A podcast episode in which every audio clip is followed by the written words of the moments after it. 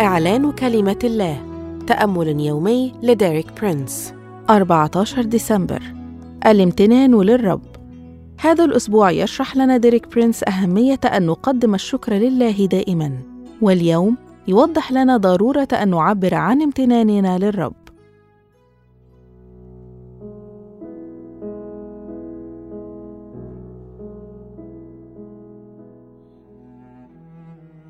دعونا نلقي نظرة على حالة العالم في هذه الأيام الأخيرة.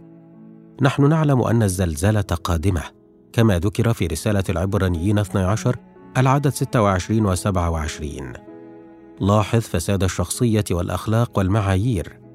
قال الرسول بولس في تيموثاوس الثانية ثلاثة الأعداد من واحد إلى خمسة ولكن اعلم هذا أنه في الأيام الأخيرة ستأتي أزمنة صعبة لأن الناس يكونون محبين لأنفسهم محبين للمال متعظمين مستكبرين مجدفين غير طائعين لوالديهم غير شاكرين دانسين بلا حنو بلا رضا ثالبين عديم النزاهة شرسين غير محبين للصلاح خائنين مقتحمين متصلفين محبين للذات دون محبة لله.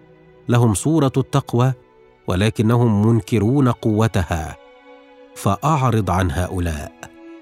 هذه قائمة رهيبة من المساوئ الأخلاقية وانحطاط الشخصية التي ستميز نهاية هذا العصر. وأعتقد أنه إذا قرأت هذه القائمة مرة أخرى ستجد أن معظم هذه السمات موجودة بالفعل في ثقافتنا المعاصرة. كذلك سوف تجد أنه في منتصف القائمة يذكر أن الناس غير طائعين لوالديهم غير شاكرين دانسين بلا حنو. لاحظ الترتيب. تجد أنه يضع غير الشاكرين بجوار الدانسين. لا يمكنك أن تكون مقدسا وتظل غير شاكر. وبما أن إلهنا نار آكلة كما في عبرانيين 12 العدد 29 فهو يطلب منا أن نخدمه بقداسة كما يليق بإله قدوس. كذلك يجب أن نخدمه بامتنان. يجب أن نأتي إليه بالشكر. لذا دعونا نظهر الامتنان لله حتى يتسنى لنا خدمته خدمة مرضية بكل خشوع وتقوى. كما ذكر في رسالة العبرانيين 12 العدد 28 أشكرك يا رب من أجل كل ما فعلته من أجلي. أعلن أني سأخدم الرب بقداسة وامتنان لأن إلهنا نار آكلة وسأظهر الشكر في حياتي. آمين.